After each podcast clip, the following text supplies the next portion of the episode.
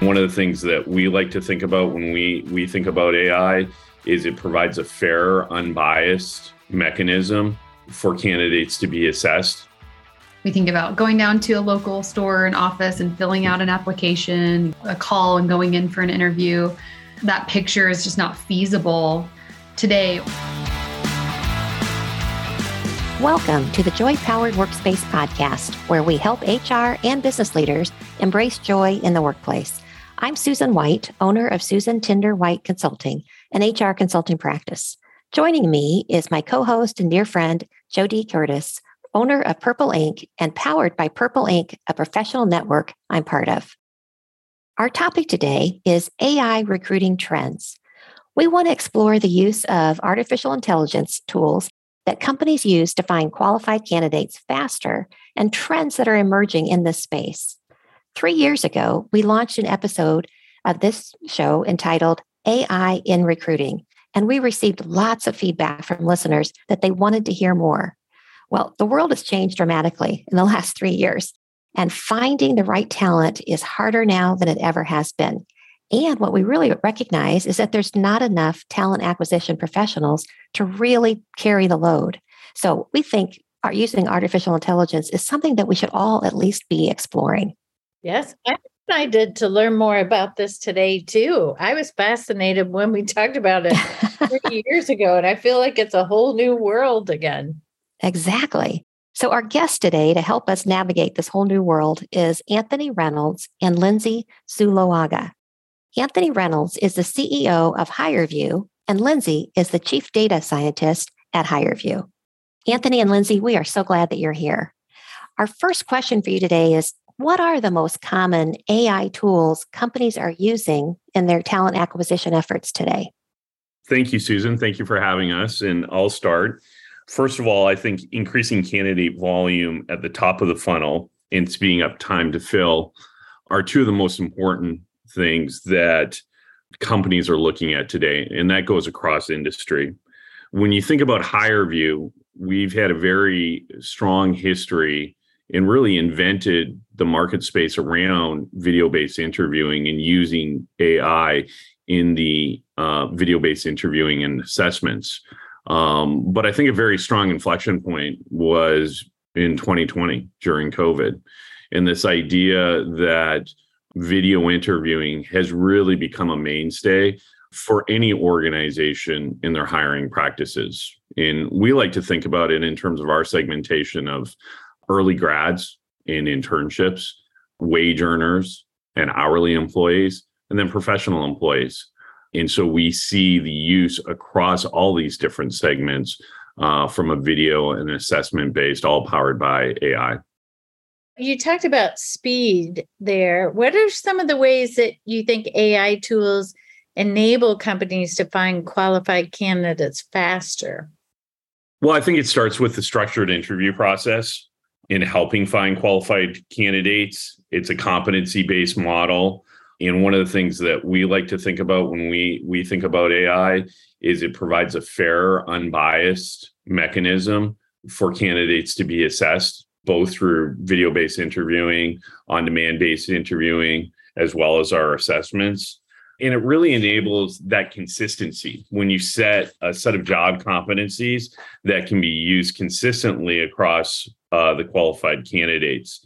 And it's just a much more efficient way to move candidates through a process, especially when you're an organization that that's processing sometimes tens, tens of thousands, and even hundreds of thousands of candidates, as we have in some of our customers, as they look for uh, applicants to fill their early new grad as well as internship programs. I love having that structured process. And again, you mentioned about A I taking some of the, I forget what word you said, but judgment or discrimination out of it. Error, unbiased. Yeah. Yeah. Unbiased. That was the word you used. And because I think we're always telling our clients, like, you got to move quickly, you got to move quickly. And then they'll, they don't want to do much and they just want to hire the first warm body. And then we're like, well, you got to take more time than that. So it's finding that sweet spot of moving quickly, but still going through a structured process, I think. Absolutely. So what are some of the latest trends in A I hiring tools? What are the things you're seeing? Obviously, the video interviews, the one-way interviews where people are uh, assessing themselves, but what are some other things that you're seeing? A lot of it has to do with the way that you engage with candidates, right? And, and I gave the example of one of the segments. And if you think of early careers or new grads or internships, and you think about the demographic of students coming out of college and universities. When you engage them in an opportunity, previously you would have done that via email and tried to set up and schedule interviews and et cetera over email. Well, that that no longer works because this demographic of people, frankly, doesn't use email, right? And so we, uh, one of the big trends we've seen is engaging the candidates is through chat and text and enabling our entire platform so that interaction uh, for the candidate, both when they're searching for jobs, as well as when they're trying to schedule interviews, as well as interacting with the company. And even once they've started with an organization, from when they accept that job offer to when they start, what are all the things they need to do from an onboarding process? So the biggest trend that I've seen as of late is really on how the candidates are able to engage with an organization. And as a vendor to all these organizations, it, it has been the innovation around us, around uh, for us to be able to chat and text enable our entire platform. So important. I was seeing a statistic recently that, of course, so many employers have moved to email as opposed to ever trying to call or send letters or anything like that from the dark ages. But now people are so, especially the younger generation, so inundated with email, they rarely, if ever, look at them. Maybe every two to three days, they may scan them. But if you're going to really want to communicate with somebody, it's got to be by text. Doesn't mean they're going to respond to you, but it means they're probably going to see it. Yeah. And, and what we find is in those certain demographics and segments, Um, you know, they don't even use email, right? The open rates in correspondence are less than one percent. When we have customers, when th- we do some A B testing, an email-enabled solution might have open rates with the candidates of one percent. When we turn on a text and chat enablement, we see engagement rates in the sixty to seventy percent. Because that's the way they want to communicate. And so for us, it's really understanding the personas of the candidates and how we can engage with them. Makes sense. I bet the voicemail open rate is even lower. I know I'm always leaving my kids voicemails and they're like, Mom, nobody listens to voicemails anymore. And I said, but you can listen to your mother's, like voicemails. Well, now they transcribe those for you. So it should be easier. There you yeah. go. You're right, Lindsay. That's exactly right. So, and what are the benefits of tech solutions like uh, assessments, for example, versus just reviewing traditional resumes followed by in-person or virtual interviews? Uh, yeah, I think even going further back from what Anthony said, when a lot of us think of traditional hiring, we think about going down to a local store, an office, and filling out an application, getting in a call, a call, and going in for an interview. Um, that's just that picture is just not feasible today, or for even the last couple of decades, because we have this volume problem of hundreds or thousands of applications for every job. So it means that typically, you know, without new technologies, applicants are just getting kind of randomly ignored or selected, or a lot of biases come into play. Biases in, in hiring are pretty well documented and, and they've been studied quite a lot. And there are a lot of problems also with tools that were introduced to kind of deal with this volume problem initially, things like keyword search in resumes, which a lot of candidates know kind of how to game that. And there's there's a whole area of figuring out how to get around these resume uh, screeners and, and things like that. So I think, you know, using video interviewing and assessments not only allows for consistency, like Anthony said, but it's also, it allows us um, the people who look at the data to really closely monitor how various groups are performing, um, demographic groups, and ensure that we, we uphold the standards and guidelines that have been set out in the assessment space for decades. So it's a new methodology, but the same standards and laws apply from the Equal Employment Opportunity Commission and from the Society of Industrial Organizational Psychology. These are people that have been thinking about pre-hire assessments for uh, decades. Uh, so, you know, it's important that um, the science comes into play, that we test our algorithms and we validate them, look for bias during the development stage. And also we're able to do that on an ongoing basis so that we can intervene and, and mitigate if bias does creep in, which is something that's impossible to do when humans are making the judgment. Right. That makes sense. And really, I guess to piggyback on that, a lot of the things you talked about is really about how you're approaching the ethical development of um, A I. Anything else in that arena that you think is important for our listeners to understand when you're thinking about creating a new assessment or a new approach? Anything else, any other factors that you take in, into account? I'm sure you get a lot of pressure from businesses because they want the very best talent and they think that whatever their profile is is so unique. But how do you challenge that? How do you Uh, approach it in the most ethical way? Several years ago, we laid out our principles um, that kind of guide our decisions and, and how we think about developing our products. A lot of that is asking how technology affects people and trying to look at it from many different perspectives. You know, it's easy for us to imagine our customers' perspective, but their candidates are important to them as well. So there, there's all these people that play a role in in the hiring process and, and thinking about where each of them is coming from and what kind of risks or concerns they might have. We, uh, you know, our development process is, like I said, very much based in I O psychology science um, that's been around for a long time. We need to ask relevant questions that measure competencies that are important for that particular job. So there's always, you know, kind of a a tweaking of specifically what we're looking for in this case and not just using one algorithm for everyone. Obviously, every job is different. Um, so we're always performing research. We're always looking to improve and understand more.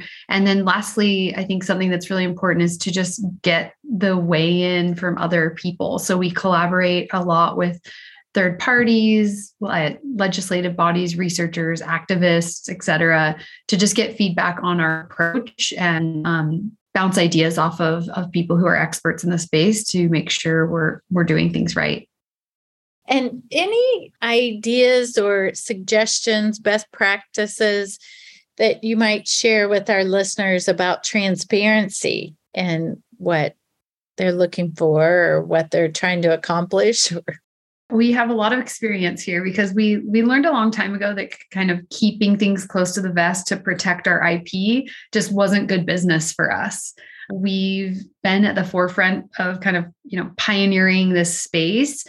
So if we aren't super transparent about what we're doing, people often assume the worst. And we've, we've had some experiences with that in the past. So over time, I think we've just opened up more and more, and we've chosen to engage in several third-party audits. We actually just recently released an explainability statement. We worked with a third party on that to just walk through in, in detail how our A I works so that anyone who's interested, customers, candidates, the public, um, can understand what we're doing. And, and that's available on our website. So I think, you know, it's it's always been a push towards more and more transparency. And I'm really, really proud of, of where we're at with that. So I haven't heard that before, an explainability document or policy, did you call it? Yeah, statement. We call it explainability statement. Um, we worked with a group uh, um, in the U K who's uh, working with A I in many different areas to kind of build this out. And some of it is um, important or will be probably important legally as well, when we have, um, you know, candidates who want to understand why they got the score that they got and understand how the system works. So we're seeing that pop up in Europe, but um, also in many different states in the U S of kind of, you know, legislation around around explainability and transparency, and kind of having that ready for when people, you know, question the process that they went through. We want it to be really clear. You know, what were we looking at? Like, it, there's a really big difference between, you know, saying we're just feeding raw video into some black box and we have no idea what it's doing versus here's what we're measuring, and we're looking at your language, and here's how we trained our model, and this is what it's predicting. Often that that is that is hugely valuable to people, and kind of the difference between those two scenarios, right? Love it. Absolutely.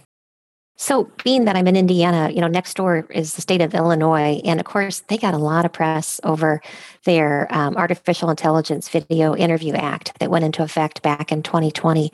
To my knowledge, that was like the first big one. But are there other things happening at the federal level, or is everything really, as you said, you've got some stuff happening in the U K um, and in various states? What is happening on the landscape? Yeah, I mean, I think Illinois was one of the first states um, to bring in regulation. And first off, I'd like to say, you know, HireVue welcomes this government guidance around the use of all hiring technology as it encourages transparency, as Lindsay mentioned. There are other things going on in New York as well as California.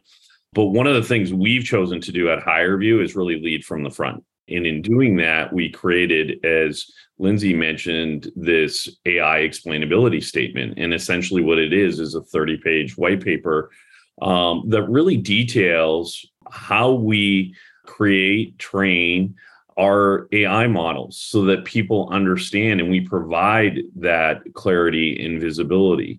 And it's all in the spirit of openness. It's all in the spirit of making uh, the process fair, unbiased.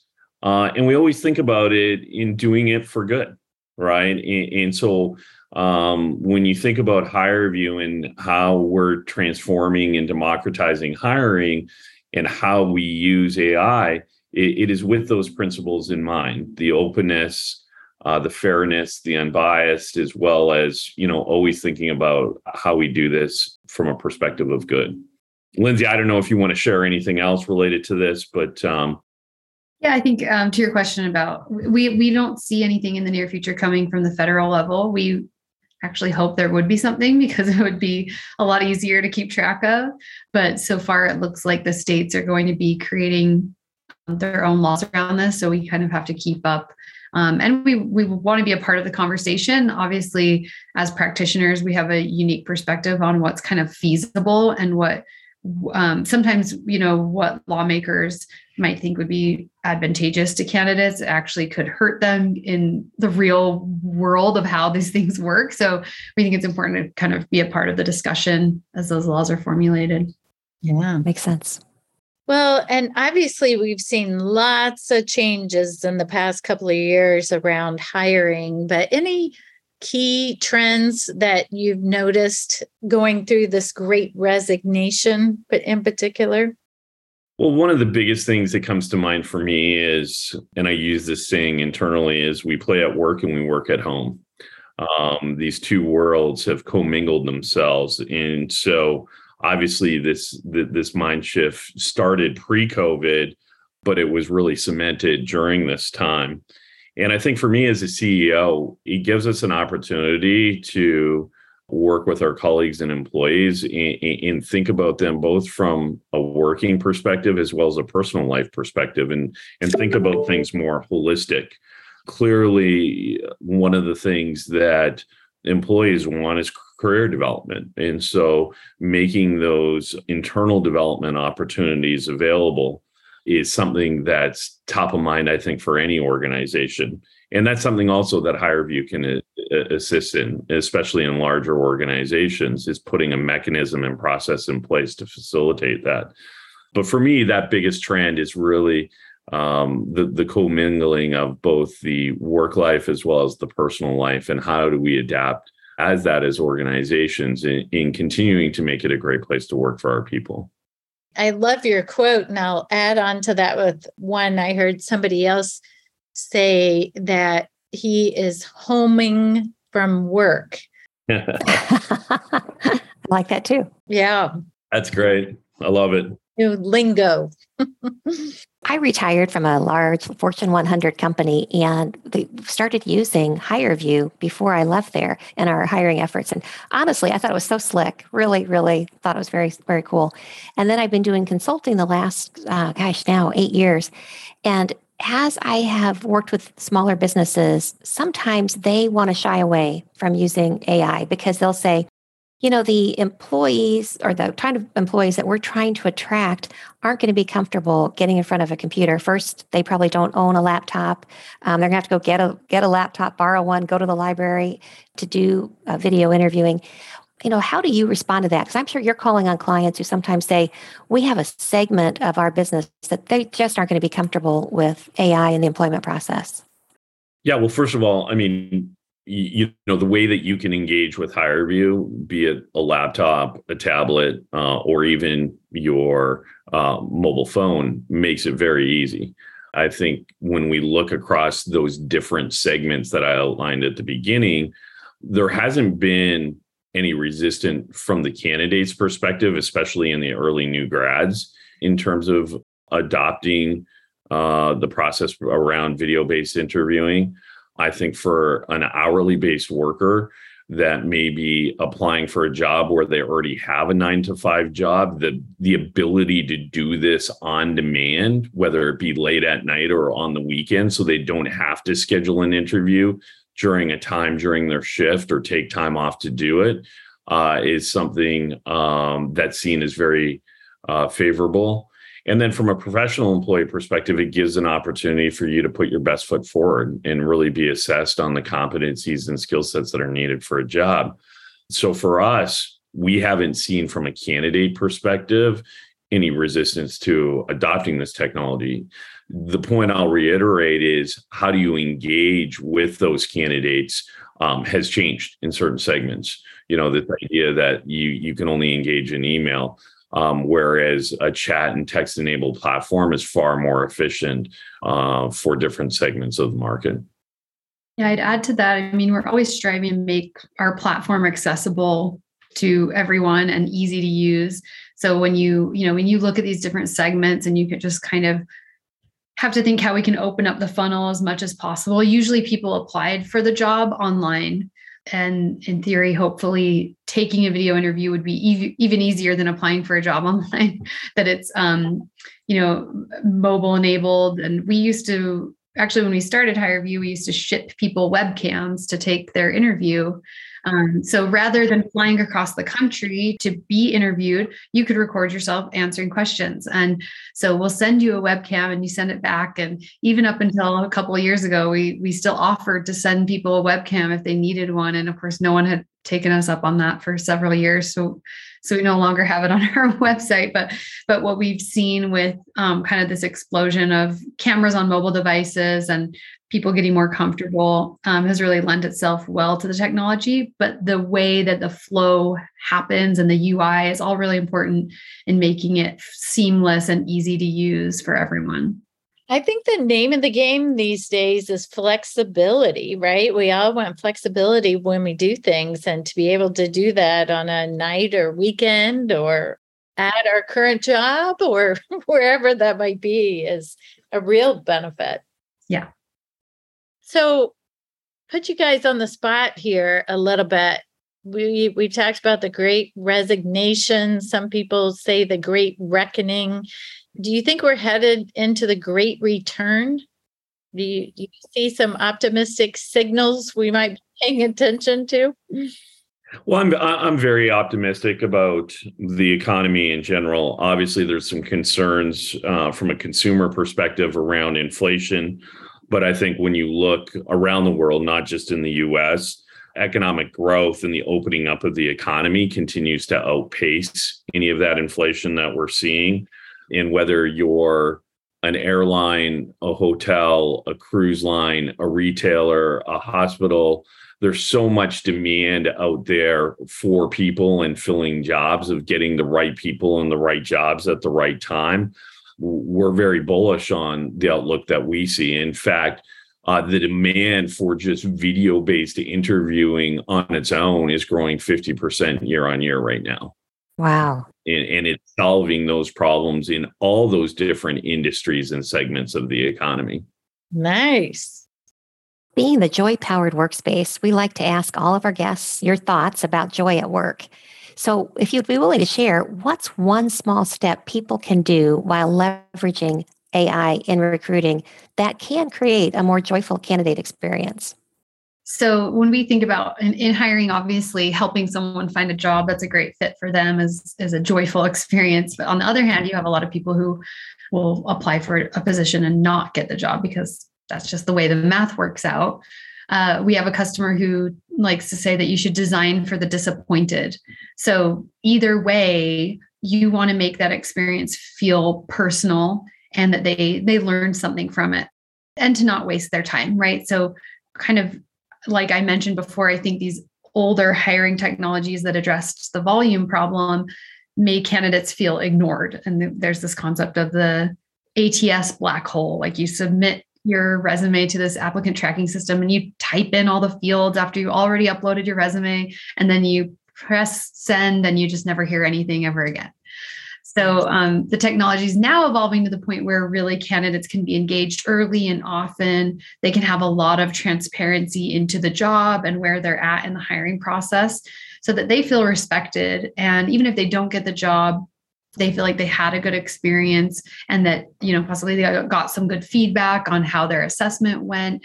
Um, so it wasn't, you know, just a complete waste of time for them. So that's something I think about a lot when I, when I think about joy, is this kind of concept of, of trying to bring the most joy as possible, even to the people who will end up disappointed in this process. I love that. I do too. I think for me, you know, as I think about um, HireVue as a company, and one of the things I always, you know, remind our team, you know, you know, our mission is really around this democratizing of hiring. But but I always like to remind them that, you know, let's think about our customer's customer and what we do uh, for that person who's a candidate.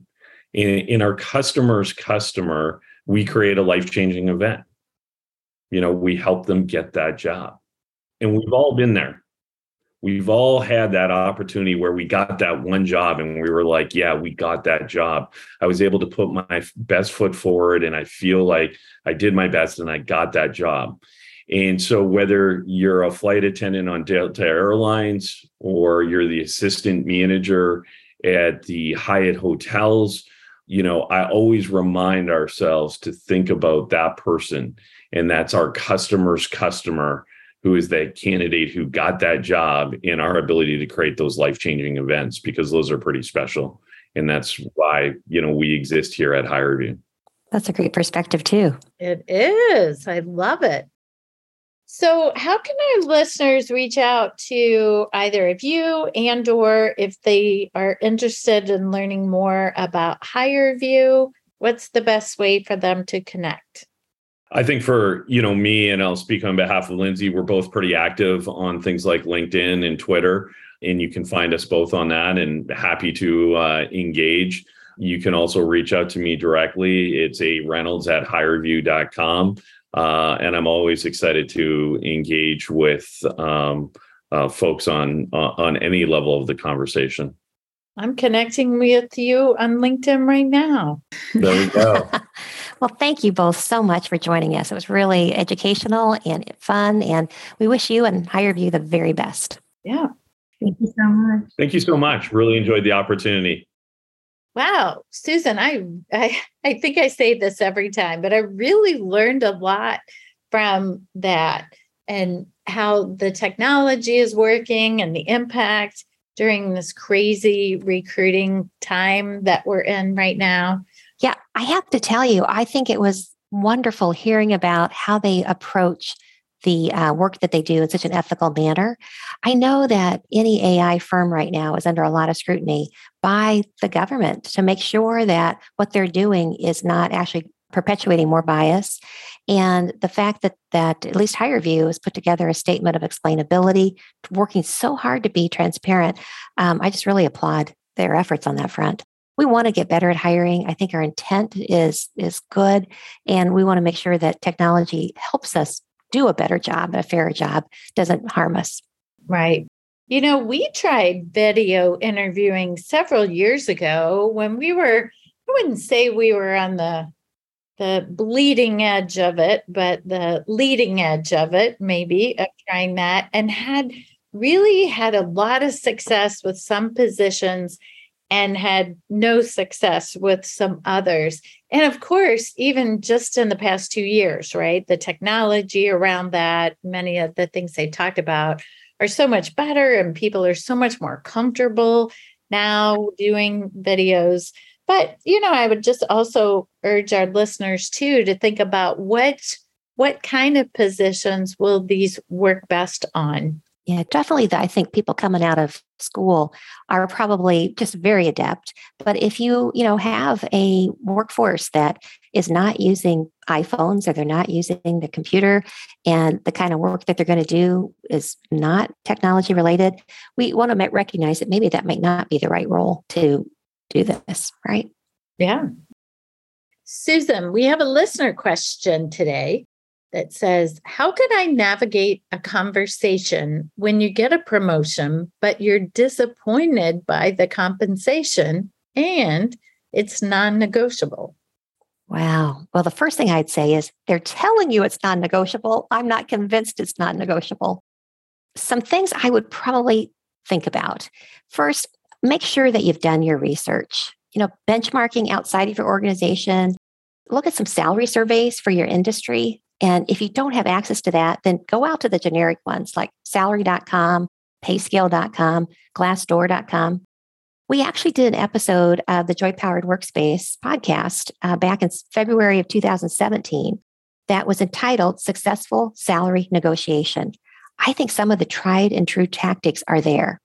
Specifically, you know, reaffirm their decision to hire you. Whoever gives you an offer, take a moment and thank them for it. You can certainly share your delight up until the point you need to become a little bit somber in that conversation and say that there is just one element of this promotion package that you need to consider before deciding to accept or not. Now, realize when your employer gives you a promotion, they aren't even thinking that you're, you want to sit down and think of whether you want to accept it or not. They think you're just going to say, yes, absolutely, I'll do it. Right. Yeah. But recognize that you always have a choice. If they come back to you with a very teeny tiny increase, you realize you're going to be doing more work, have more stress, more worry. You might decide to respectfully decline. So you do have a choice here. Um, now, let's say you've already accepted the promotion and you find yourself in the new role. You know, I would try very hard to get some early wins in that role. So that's going to show them they made the right decision in promoting you. But as soon as you have those wins, I think that it's smart to circle back and say, you accepted this job and this promotion at X Y Z pay, and you feel like it's going really well. Could we revisit the timing of my next review? Rather than waiting for the annual review cycle, could we get together at the end of the quarter or at six months mark and really talk through? And at that point, then maybe that research you hadn't done ahead of time about benchmarking what people in your role outside your organization are earning, that might be the time to sit down and introduce that info. I think that's great advice, Susan. A lot of, you know, we all, somebody told me one time, how to, how much do we want to make? And that the answer for most of us is more, right? We don't always know. Yes. We don't always know how much more or what, but we all just want more. So mm-hmm. sometimes we get expectations in our mind of what we think that is. And so definitely doing your homework on that. And then I like too to say, like, try it out for a bit. I, I mean, if you don't negotiate at that point, then try it out and prove to them that you're more too. That's right. Well, good luck to you. Well, listener who sent us that question, I wish you the best on that. In the news, HireAct, a chat-based hiring app, found that sixty percent of the jobs posted to their platform in Q one twenty twenty-two required only a high school degree, while twenty-nine percent required a bachelor's and two percent required a master's degree or beyond. This could be another indication that employers who historically used education requirements as a knockout factor may be lessening that practice, and skills based on hiring that we highlighted in one of our earlier podcasts is truly getting increasingly popular.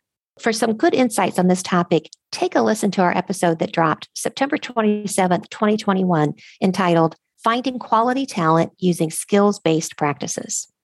Great advice. And thanks for listening today, and make it a joy-powered day. Thank you. If you would like S H R M recertification credit for listening to this podcast, please visit get joy powered dot com slash S H R M. You'll find an evaluation of the podcast, and once you complete the evaluation, you will see the S H R M recertification credit code and a link to a proof of participation certificate. Again, that's get joy powered dot com slash S H R M. Thank you for listening, and thanks for your dedication to the H R profession. Thank you for listening. If you liked the show, please tell your friends about it and let us know what you think by rating and reviewing us on Apple Podcasts. You can learn more about JoyPowered at get joy powered dot com. Check out the JoyPowered shop, where you can order our books, journals, and other items that power our joy at get joy powered dot com slash shop. We're at JoyPowered on Facebook, LinkedIn, Instagram, and Twitter, and you can email us at joy powered at gmail dot com. We hope you tune in next time. Make it a JoyPowered day.